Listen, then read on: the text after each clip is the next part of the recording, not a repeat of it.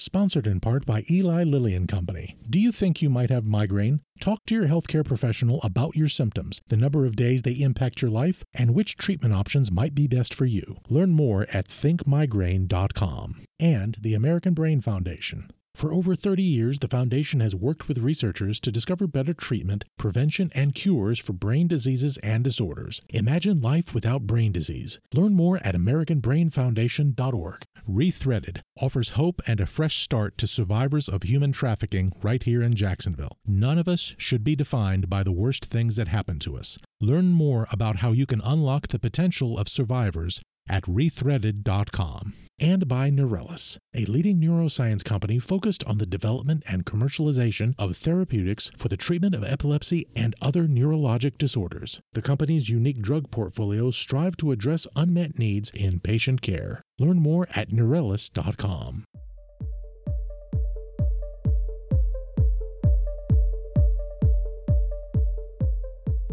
Hi, I'm Dr. Joe Sirven, a practicing neurologist and professor of healthcare science.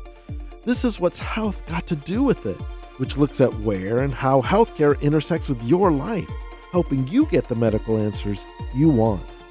Coming up, it's our monthly medical roundtable.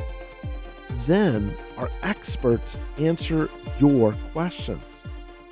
But first, in health headlines, COVID leads the news. Americans who test positive for the coronavirus no longer need to routinely stay at home from work and school for five days under new guidance planned by the Centers for Disease Control and Prevention. The agency is loosening its COVID isolation recommendations for the first time since 2021 to align it with guidance on how to avoid transmitting flu and RSV, according to four agency officials and an expert familiar with those discussions. Meanwhile, on to another infectious bug. Total syphilis cases surged to over 207,000 in 2022, marking a 17% increase over the previous year and an alarming 80% spike since 2018, also according to the CDC. Experts link this rise to factors such as drug use and declining condom use, particularly among heterosexuals. The increase in congenital syphilis cases, despite being preventable, is raising concerns among health officials. Meanwhile, in two British cities, vending machines now offer free self test kits for sexually transmitted diseases, aiming to overcome testing obstacles and reduce the stigma associated with clinic visits. These kits include tests for HIV, chlamydia, gonorrhea, and syphilis, providing accessible testing options. In other news, research suggests a probable explanation for why more women than men suffer from autoimmune diseases. Liver disease mortality is on the rise due to increased heavy drinking during the pandemic. The CDC is investigating a gastrointestinal illness outbreak on a luxury cruise ship. Additionally, a study finds that most weight loss drugs are linked to a lower likelihood of depression and anxiety diagnoses. Lastly, popular musical artists are helping to manage the epidemic of mental health issues through their very personal songs. Those are your monthly health headlines. Joining us to talk about these are our A team of doctors. We have Dr. Sarah Bowden. She is a board certified anesthesiologist, a board diplomat of the American Board of Obesity Medicine, and we are delighted to have her come back and join us again. Welcome, Dr. Bowden. Thank you so much for having me again. It's a pleasure. We also have Dr. Dacre Knight. He is a practicing internist at Mayo Clinic in Jacksonville, Florida, and director of the Ehlers Danlos Clinic at Mayo Clinic in Florida as well. Dr. Knight, welcome as always. Thank you so much. So glad to join today. We're so glad to have you back. And of course, Chad Nielsen, our person for infectious diseases. He is the director of infection prevention at University of Florida Jacksonville and the director of accreditation for infection prevention there as well. Uh, Chad, it's always a pleasure to welcome you to our show. Thanks for having me. We're going to start with you, Chad, because uh, we've got two uh, bugs that are leading our health headlines that we need some answers about. First, I'll start off with what I had just recently mentioned. The CDC is issuing new guidelines for COVID. No more five days stay at home if you test positive.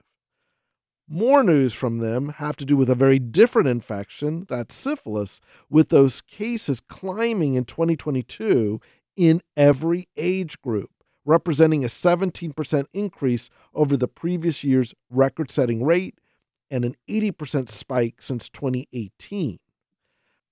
Chad, so much to unpack there. Let's first start out with the COVID advice, since this is uh, somewhat of a breaking uh, news uh, by the time that we're talking about this. What can you tell us about the new COVID advice? Should someone test positive, what should we be doing uh, according to what's planned by the CDC? Yeah, and so this is really hot off the press. And although it hasn't officially been signed off yet, that guidance uh, is likely to change from from the CDC. That uh, the five-day rule of isolation uh, can be moved to uh, isolate until you are fever-free for 24 hours and your symptoms are improving. So this is obviously very different, uh, and it's in response to just basically a better understanding of the risk the virus poses to individuals and the evolution of the virus itself. Uh, the CDC has held meetings with many experts across the United States and Europe and other places uh, who all agree that most of the US population now has some level of immunity against COVID 19, either through vaccination or through infection. And it makes sense at this time to align the isolation recommendations with that of other respiratory illnesses like the RSV uh, or flu virus. What should someone do in the meantime before this is formally approved if you have a positive COVID test? Uh, what, what which advice? Uh, stay at home for five days and call the employer, or this new advice: twenty four hours of symptom freedom before you can go back to work. Yeah, so I'll probably make the HR lawyers happy when I say follow your company's policy or guidelines that are already in place. Most uh, organizations, whether that's hospitals, schools, uh, or, or other businesses, have policies in place that dictate how you should treat uh, your uh, respiratory illness, whether it's COVID or flu. So follow those guidelines first. If you're uh, lucky enough to not have HR over you, uh, then I would say follow what we do for other recommendations like flu or RSV, in that you should really isolate until you are fever free and uh, your symptoms are either on the decline or gone. One more question on COVID. If someone belongs to that group of immunosuppressed, or, you know, there's some, you know, they have other ongoing chronic conditions, does this change for them too? Well, that's a little bit more unclear. So the CDC and, and most health authorities have always held that those who are immunosuppressed have different uh, different recommendations because their immune systems aren't as strong uh, and they could actually be shedding virus for longer. So, uh, the CDC has not addressed what it looks like in their changing recommendations for those who are immunosuppressed. So, I would say for those individuals, stick to what uh, the policies and what those recommendations have been up to this point, and we'll wait to see if the CDC addresses it specifically in response to their ending of the five day isolation rule for others. Chad, I'm going to move to the other topic that the CDC has been addressing a lot, and that is uh, syphilis numbers. Uh, I'm just curious: are these numbers? Uh, do they uh, do they make sense from what you're hearing? What's happening locally here in Jacksonville or in Florida in general? Is are we seeing these numbers everywhere? Yes, absolutely. In fact, Duval County specifically has been outpacing all other Florida counties and the state averages for not only syphilis, but also gonorrhea and chlamydia.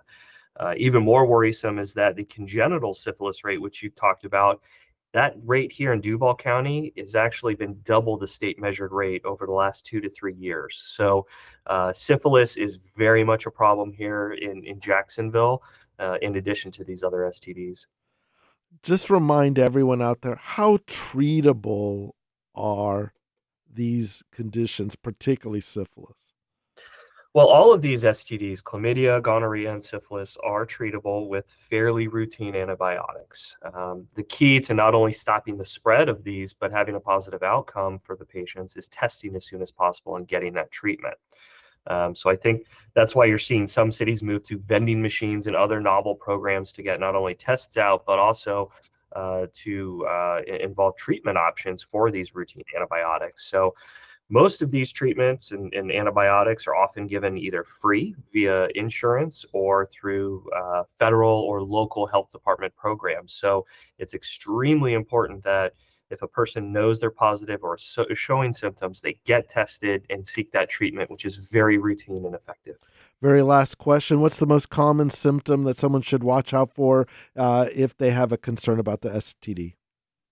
Yeah, so the symptoms across STDs can vary slightly depending on which specific one you have. But in general, uh, most people, uh, male and female, will experience some kind of painful urination, abnormal discharge, pain, sensitivity in their lower abdominal region.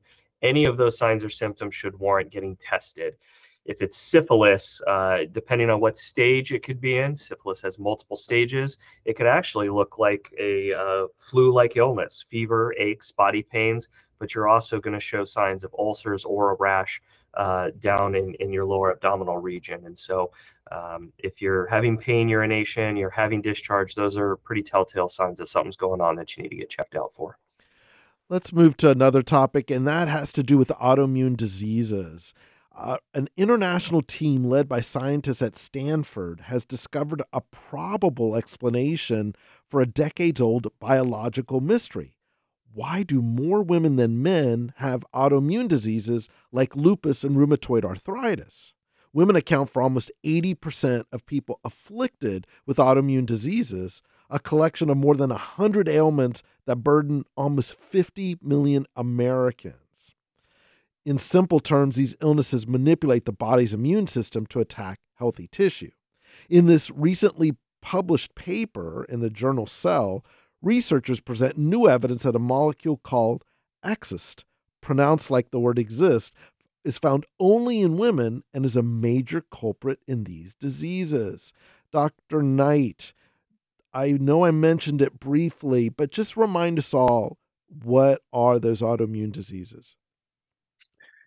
Yeah, autoimmune diseases I pose quite a burden to the health of so many people and so many Americans. You you mentioned it's a very large number. I mean, I think it's you know right after heart disease and cancer, it's number three. So wow. uh, the autoimmune diseases, in in simplest terms, I mean, it's simple questions. So I'll try to keep the answer as simple as possible too. that the immune system that we have in our bodies protects us against bacteria and viruses. So there's a collection of cells that work together to act as a barrier to anything that could harm us.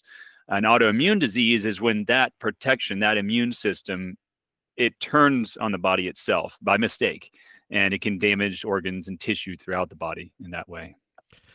Does this mean, this finding, that men don't get them? autoimmune diseases? Well, they is? certainly don't get them as, as much as women. And this is a, a very, very interesting field of research uh, because there's a lot of things that tie into this. Uh, so uh, we know there's you any number of other conditions where there are clear sex differences. Uh, autoimmune is, is a big one, and there is a big sex difference. It's, certainly, men can get these, though. If we're, we're talking about, um, you know, women account for over three quarters of our patients uh, with autoimmune diseases. Well, there's still a sizable portion when we're talking about the, the numbers altogether, the sheer numbers. There's, there's still a sizable portion of men who did get it. Uh, but the study that you referenced there is, is some of the very interesting research that's trying to dig in a little bit deeper of why this why this is the case. And in some ways, we do know from other infectious diseases there may there may be protection of having a very active immune system. So maybe when we're talking about COVID earlier too. Maybe this is some of the reasons why men had poor outcomes um, yeah. from COVID and higher mortality. Uh, but there's a lot of pieces that we can connect together, and that that research is so important for that reason. Dr. Knight, if someone thinks they have an autoimmune disease, and, and I know a lot of people often wonder about it, especially post COVID and things of that sort, what's the best advice for people who think they may have it? What, what, how can they best get help, in your opinion? Yeah, well, to go back, I guess, from a very starting point, like what are the signs and symptoms of autoimmune disease? Well, that's that's difficult. That's hard to say because it can. There, you you mentioned in almost hundreds of different types of autoimmune diseases. They can affect uh, just about any place in the body, from the hair to autoimmune diseases affect the hair loss and even skin to internal organs and things like that.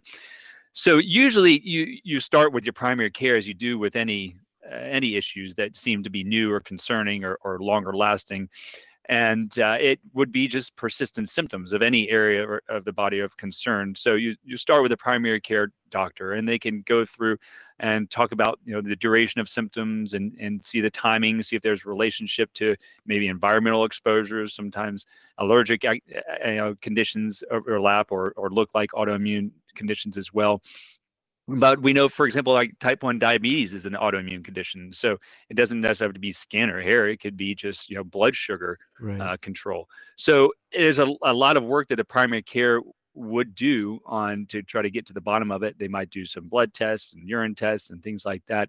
It also helps though for anyone who has this as a concern on their mind to go back through their family history as well and see if there are other family members who might have been affected because we do know that those patients are a little bit higher risk. Uh, and then think about their symptoms and duration any exposures to uh, you know chemicals and, and things like that. Um, we do know that also infections uh, there are a higher rate. You mentioned post covid there, there might be a higher rate of autoimmune conditions that can come from infectious causes from the beginning. So if you're primary care can at least get started on on the uh, ground of where it's going to be investigated. A rheumatologist is the specialist who focuses on autoimmune diseases, so they might consider a uh, rheumatology referral for you after they've done the initial assessment. Great advice. And to all of our listeners out there, you're listening to What's Health Got to Do with It on WJCT News 89.9. I'm Dr. Joe Sirven, and if you're just joining us, it's our monthly medical roundtable, and we want to hear from you. If you have an idea for future shows, tag me on X at jsirven. Let's go to yet another topic, and that has to do with liver diseases.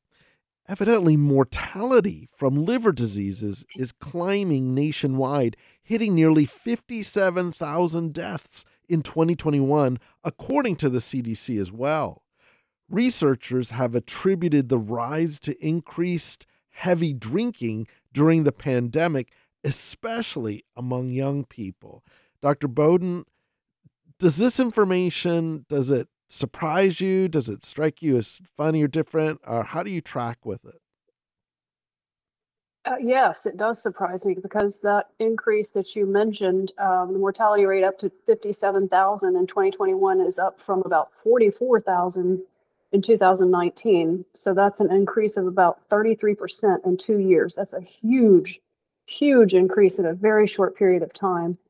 Um, so yes, the, the magnitude of the increase surprises me. Um, and as you mentioned, um, researchers with the CDC and, and, many other institutions are attributing most of that increase due to an increase in alcohol related liver disease uh, related to the pandemic. Does this mean a lot of liver transplantations down the road, uh, or at least the hope of it? Uh, it? Because there's not a lot of treatment, I imagine. That's right. Unfortunately, once alcohol associated liver disease has become close to end stage, the point of cirrhosis, or even really before, there's really no good treatment for it.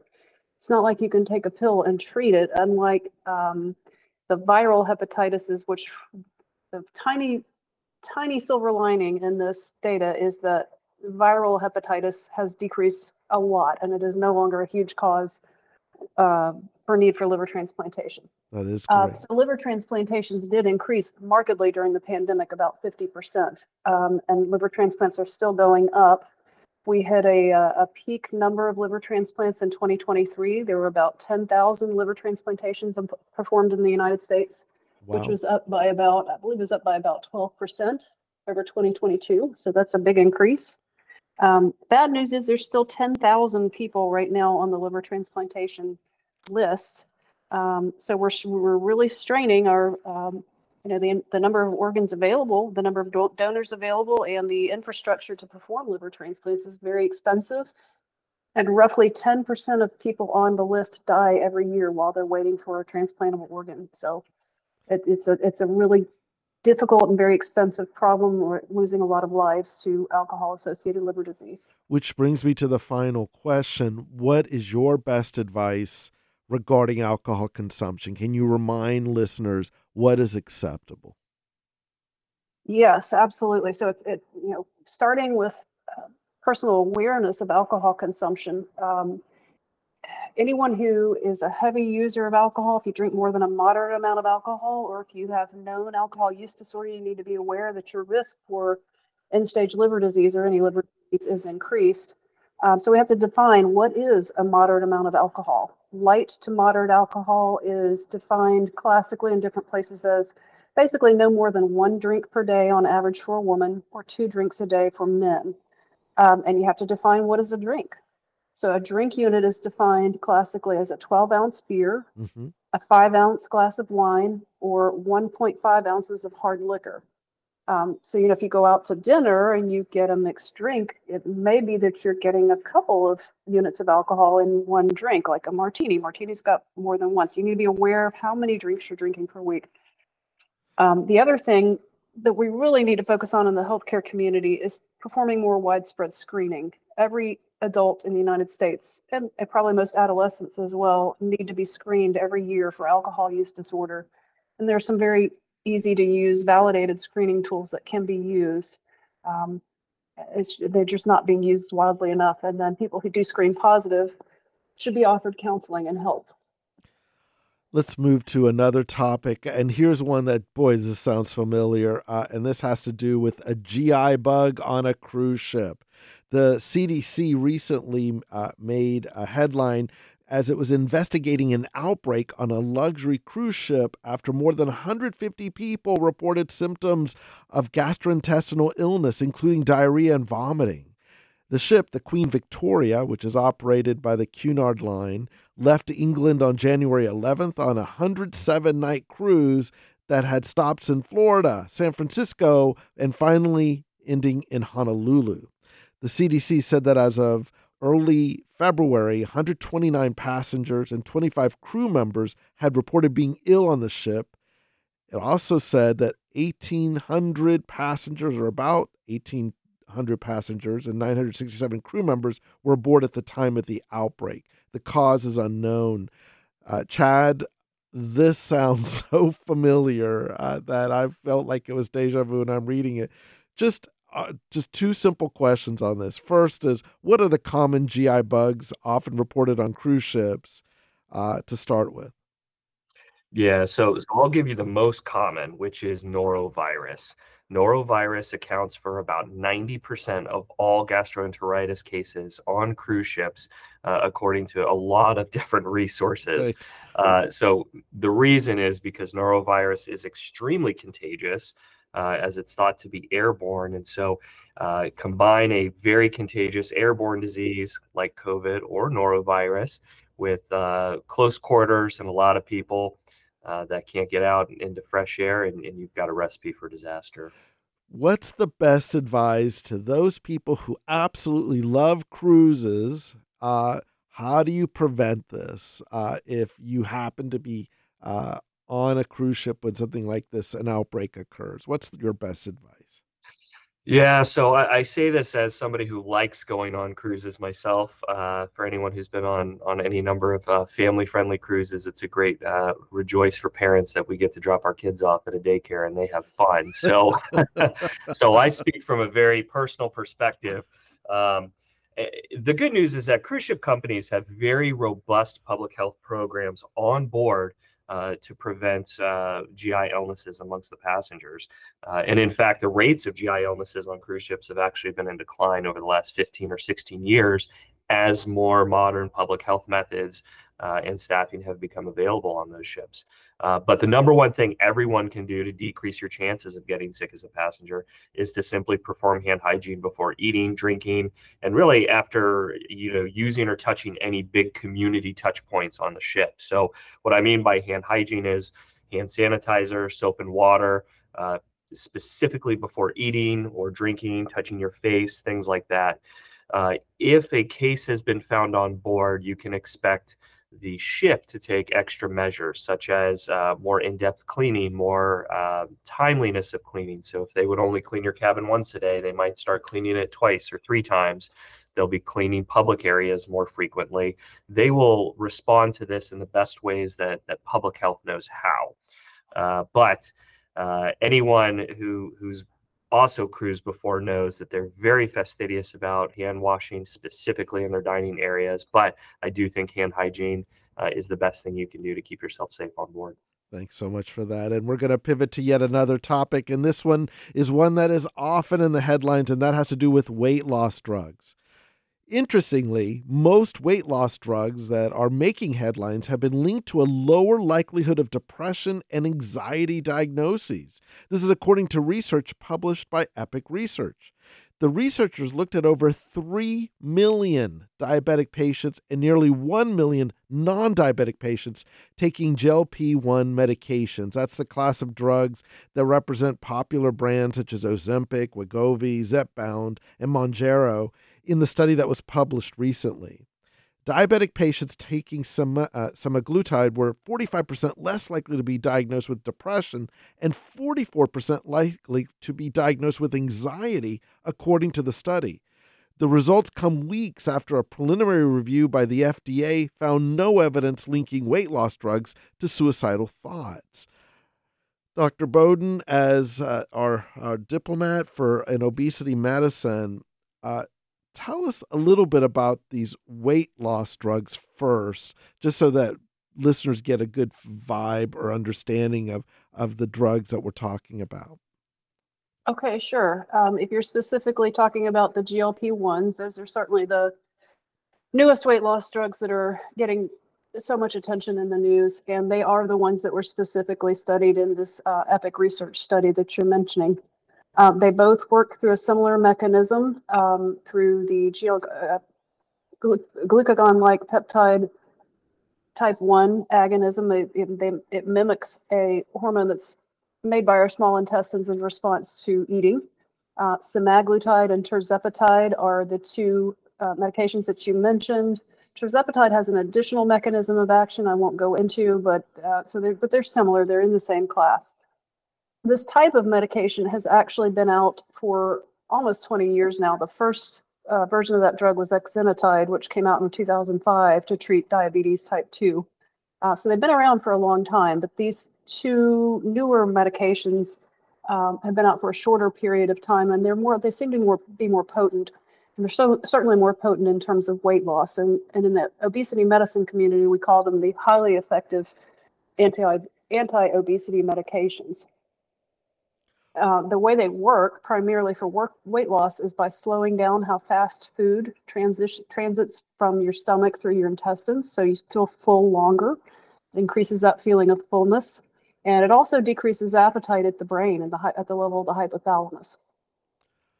What do you make of these results? I mean because this is this is suggesting uh, that these drugs not only are they making you lose weight but they're they're antidepressants and anti-anxiety drugs.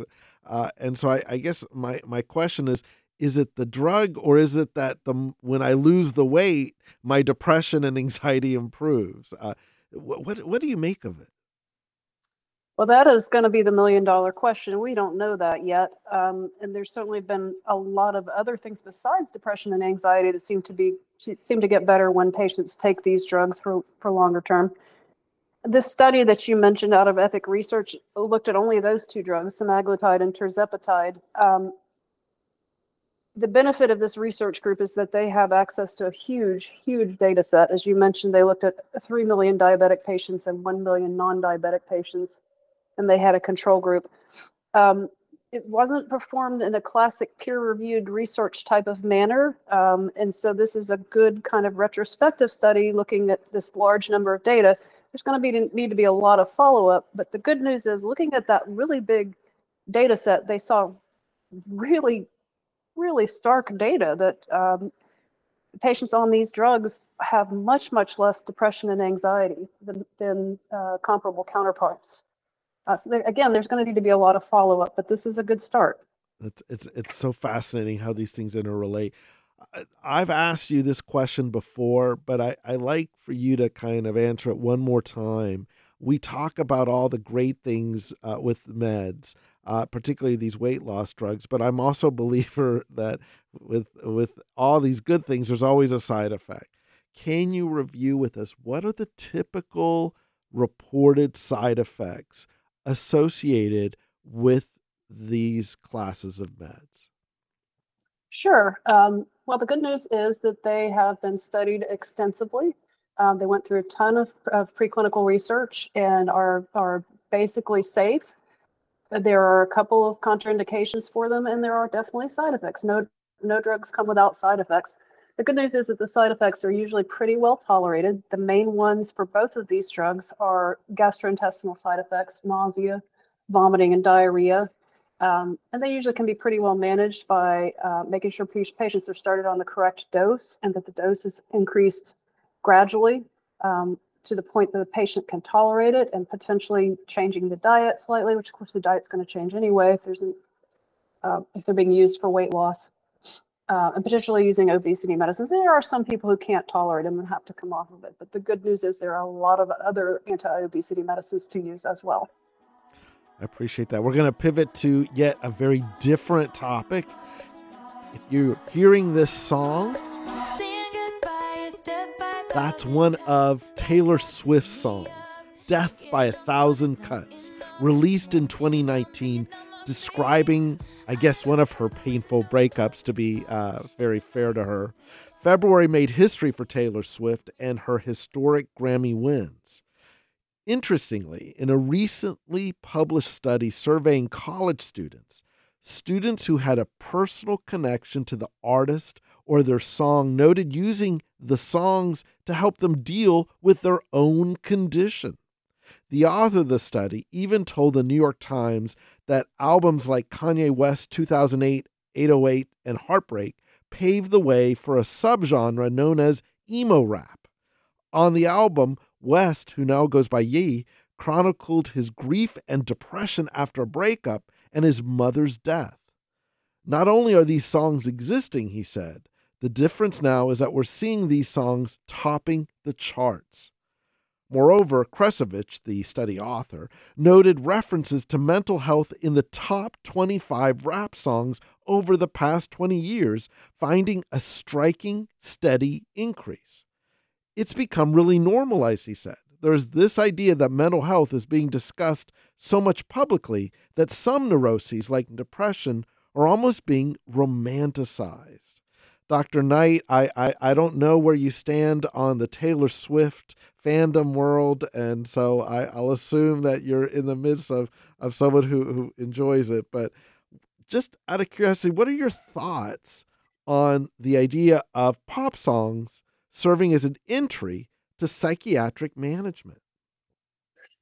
Yeah, well, I think it's a fascinating topic. I love the question, and I, I, I know, of course, what would a new segment be without Taylor Swift coming up, right? Right. And, uh, as a, a proud girl dad, my seven-year-old daughter is going to be absolutely thrilled to know that I discussed Taylor Swift today at, at work. So, uh, yeah. So, but it it really is interesting, and and all those things that you're pointing out. So, um, you know thinking about how music and art in general uh, really has there's this interface with mental health and we think back to the greatest artists and all the you know kind of turmoil they've gone through uh, but also what does it mean for just kind of the layperson who's not a celebrity and uh, my wife and I were watching a show recently. I, I, think it's like the greatest night in pop or something on Netflix, yeah. but it, it was great. And there was a piece there I think it was Harry Belafonte was saying that artists, and, and I might mix up the words, but he was getting the point that artists are important to society because it reveals society to it. They reveal society to itself.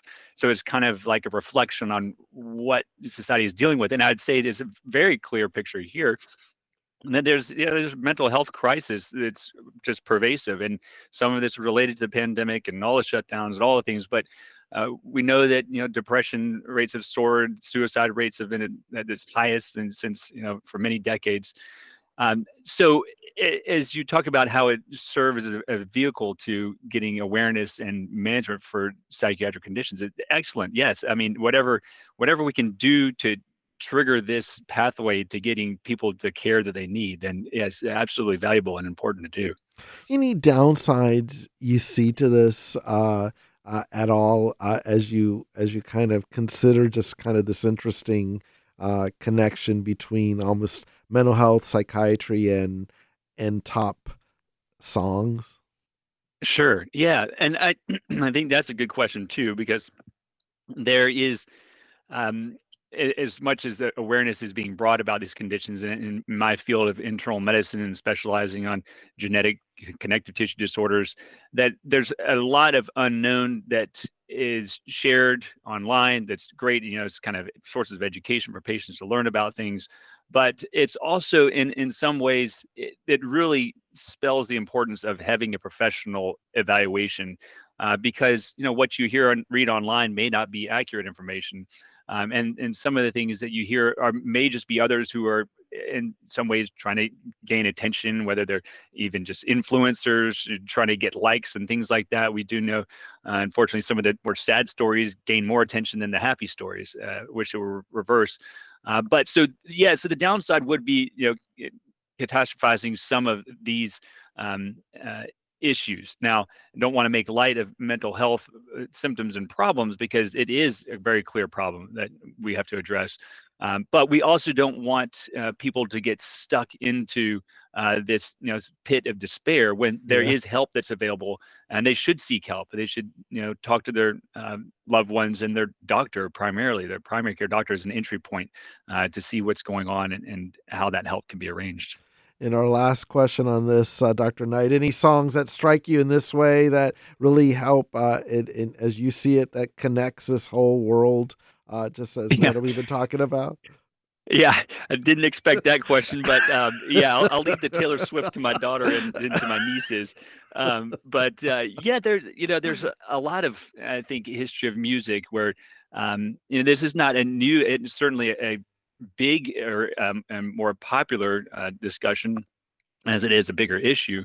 Uh, but I think back to um, you know my my youth when there's you know things like uh, grunge rock was oh, big yeah, on the scene and yeah. and and Nirvana and they were you know kind of you know they're yeah. they're going through their spells and um, what was this song? The Mad World on on oh, Donnie oh, yes. Darko. I think was written by Tears for Fears. I mean, could you imagine a better that. name for a band that that's spelling out this kind of interface of, of mental health and, and music? So, uh, yeah, those are the ones that come to my mind. You brought a smile to my face, even though I'm not sure that's what the song intended. Uh, yeah. Up next, our experts answer your questions and we'll be right back. Woo, Mr. Postman.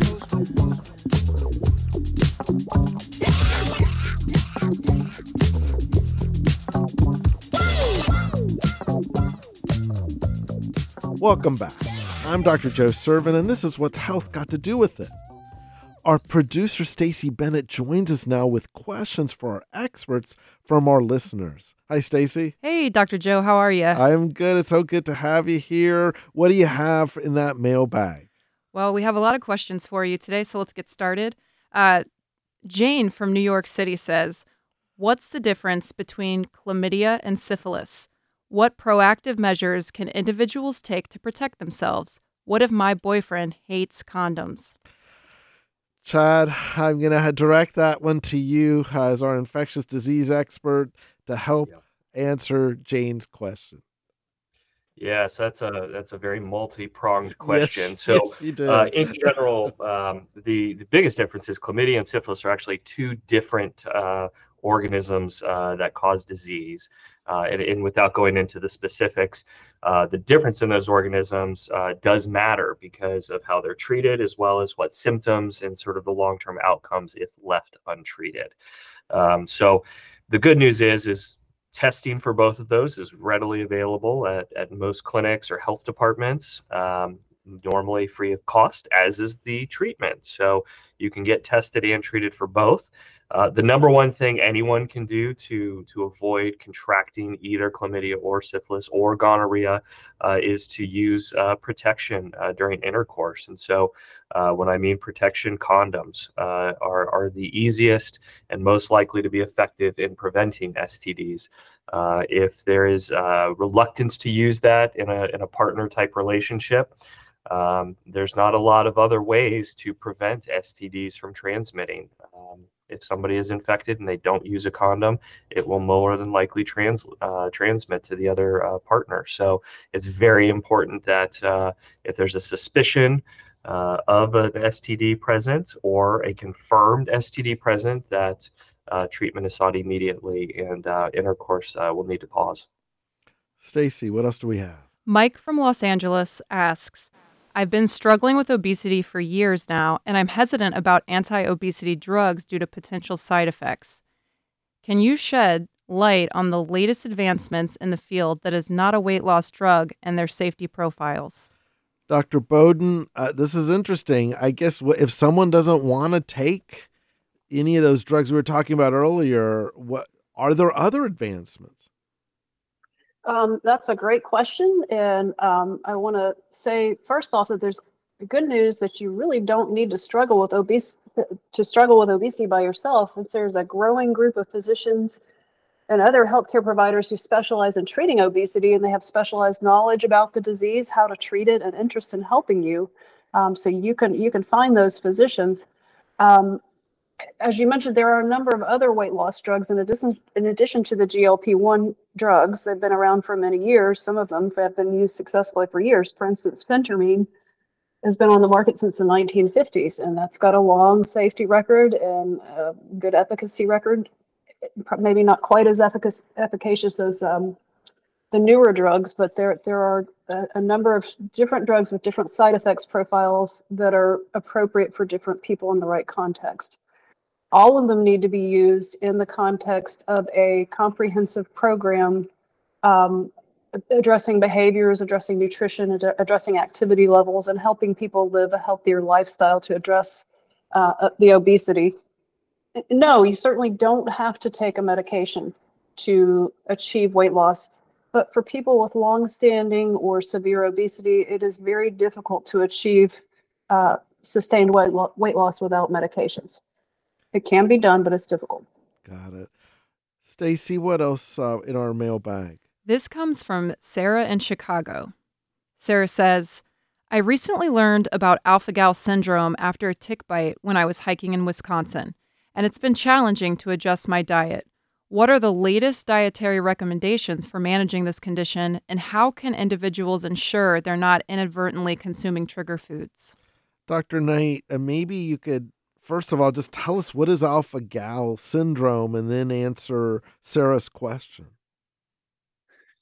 Yeah, it's a great question and really interesting condition, should I say, that is uh, another one of these tick-borne diseases. So it is a, um, a cause by a tick bite that it actually uh, had leaves a, this sugar molecule, which the name is alpha galactose or galactose alpha, and the body forms antibodies to this molecule. And the problem is that this molecule is also found in mammalian meats too. And so what can happen is, as we are talking earlier in the segment about autoimmune conditions, is that the body's immune system turns on it, on not on itself in this case, but on those uh, antibodies that are formed against uh, the the molecule that it can be found in in mammalian meats. So what happens is is essentially is a, like a delayed allergic reaction uh, to eating pork, beef, and things like that. So typical allergy symptoms, it can be rash, it could be you know even trouble breathing, wheezing, and things like that. So it can have a lot, lot of problems. And in severe cases, it can cause an anaphylactic reaction that might require epinephrine, emergency room visits. Uh, so it can it can be very uh, difficult condition. Uh, but I, I think the question is good too, talking about what best can be done once you have this and you may not know right after a tick bite there's no you know outright sign uh, but it can be a delayed allergic reaction after meeting, eating eating meat so uh, the best things to avoid is, of course, avoiding all mammalian meats. And this is a time you know your your vegan friend might kind of chuckle and say, "I told you so." Right. But uh, you know, other things to think about though too, because I think uh, the the uh, question, it does delve into these other things where there might be some of this uh, reaction, not only from meat, but us other animal products like dairy, cheese, uh, even some gelatins uh, may be known to trigger, and then and more rare cases, prosthesis, you know, like heart valves that come from um, animal sources too. So that's important to think about as well. This comes from Jason in Miami. I've heard about the potential risks of fibromyalgia medications. Are there any new alternative treatments or therapies on the horizon that could offer relief without significant side effects? Dr. Knight, uh, can you help us out? This fibromyalgia comes up a lot, and I don't know what are the latest treatment therapies Mm. if they are out there. Yeah, I agree. It does come up a lot. And it comes up a, a lot in my practice too. So uh, we have to be on top of our game when it comes to the the latest and greatest. And I'll tell you one thing. Yeah, medications are there. Uh, they can. Uh, they, there is evidence for benefit in the short term and near term, but they can come with side effects. So if there's anything that we can do that is safer, uh, that may be more readily available, then that's what we want to go to. And to that end, uh, one of the best things that we've seen for fibromyalgia. Now, there's of course there's all sorts of marketing for supplements and things like that out, out there. So be wary of what you see and you hear and you read about, and talk to your doctor about it. Uh, but one of the best benefits we've seen for our patients over the long term, maybe even longer duration than, than some of these medications, is some of the cognitive behavioral therapy approach with the pain psychology uh, department that we have here. So that involves some of this pain neuroscience education, so understanding really what the pain pathways uh, better and how does the pain from fibromyalgia come about, um, what is you know what is it related to, and how is it best managed on a day-to-day basis. Uh, and in some ways, pain never may never be completely resolved. Yet we still want to achieve that high quality of life that we can achieve uh, in the right way. So uh, that what I would, is what I would say is probably what you could uh, think about turning to as opposed to medications uh, for good long-term benefit as well. Stacy? John from San Antonio asks As someone who loves to travel, I'm concerned about the potential risks of contracting infectious diseases abroad. What precautions should travelers take to protect themselves, especially in areas with known outbreaks? Chad, this one is to you. Uh, uh, we all love traveling. What's our best advice for John? I, I think first is doing some good research on where you're going and what the local risks are. Uh, there's a variety of different ways you can do this. Um, the C, actually, the CIA has what's called the World Fact Book. It gives you uh, not only political and and other type of travel information that that you should be aware of, but it also talks about health risks for the countries. When's their rainy season? When's their mosquito season? Uh, it talks all about that. Uh, additionally, the CDC and the World Health Organizations have uh, websites that are that are dedicated to helping travelers find out information about where they're going. And so you want to lean on those dedicated sources of, of correct and sort of official travel guidance.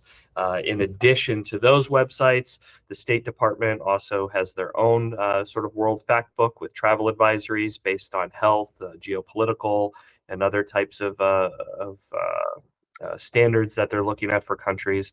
And then ultimately, if that doesn't meet your needs, none of those websites tell you what you want to know. You can engage with the Travel Health Clinic. We have time, I believe, for one more question. Stacy, what is that? This comes from Brian in San Francisco. He asks Does alcohol have calories? Do I need to account for it within my weight loss diet? I love drinking a bottle of wine and some cocktails with my girlfriend and friends at dinner, but she points out that it's like having two to three desserts. Oh my God, I want to I answer this for uh, to Brian and tell him, oh, I wish it didn't. But uh, Dr. Bowden, I'm going to point this one at you. Uh, tell us about alcohol and how it counts in the calorie world. Oh, would that it would were free and did not have any calories. Yes, unfortunately, alcohol does have calories. It has quite a few. Um, compared to ca- carbohydrates, it actually has even more kilocalories per gram, about seven kilocalories per gram, as compared to for instance, carbohydrates, which have about four kilocalories per gram. And that doesn't mean that calorie per calorie, the nutrients are absorbed or utilized in the same way. They're not. Um, alcohol doesn't really ca- carry any good nutrition with it, unfortunately, either. There's no no um, minerals or good nutrition that come with alcohol. What it does come with most of the time is a fair amount of either sugars or simple carbohydrates. For instance, if you're drinking beer, it has a lot of carbohydrate in it. Uh, if you're drinking mixed drinks that have a lot of sugar in the mixers, you're getting a lot of carbohydrates or s- simple sugars there. Um, and even wine, wine probably has the least sugar, the least carbohydrates of any of them, but they all carry some carbohydrates. The other problem with alcohol, if you're trying to lose weight, is that it lowers your inhibitions and may make you have a harder time making good food choices if you're using alcohol. And it probably also increases appetite generally. So, um, if you're trying to lose weight, you need to be very mindful of those effects on your diet and your food choices that alcohol may cause. Um, the good news is that light to moderate alcohol consumption, we talked about earlier, as far as what's up, you know, up to one drink a day for women and up to two drinks a day for men, does not appear to be linked with obesity, uh, but heavy alcohol use is linked with obesity. So if you're trying to lose weight, watch the alcohol very carefully. Great advice. I'm going to let that be our last word. Uh, this has been such a tremendous uh, roundtable. I want to thank you, Dr. Sarah Bowden, uh, you, Dr. Dacre Knight, and uh, you, Chad Nielsen, for all of your advice and uh, all of your terrific answers to the questions today. We really appreciate it. Absolutely. you. Thank you so much. Thank you very Thank much. You bet. We've been talking to Dr. Sarah Bowden. She is a practicing anesthesiologist and a diplomate uh, in uh, obesity medicine. Dr. Dacre Knight, a practicing internist and director of the Ehlers-Danlos Clinic at Mayo J- Clinic in Jacksonville. And Chad Nielsen, the director of infection prevention accreditation at the University of Florida in Jacksonville. Well, that's our program for today. We hope you've enjoyed our show. If you missed anything, you can listen to the full episode at WJCT.org and on your favorite podcast app. Thanks to all of our guests. Our executive producer is David Luckin. Stacy Bennett is our producer. Brady Corum is our director. Next week's program is our Spring 2024 Best Healthcare Books. If you have questions about this or any topic, let us know by calling us at 904 358 6362, email us at health at wjct.org, or tag me on X at jsirven. I'm Dr. Joe Sirven, and you're listening to What's Health Got to Do with It on WJCT News 899 Jacksonville. Thank you for listening, and stay in touch.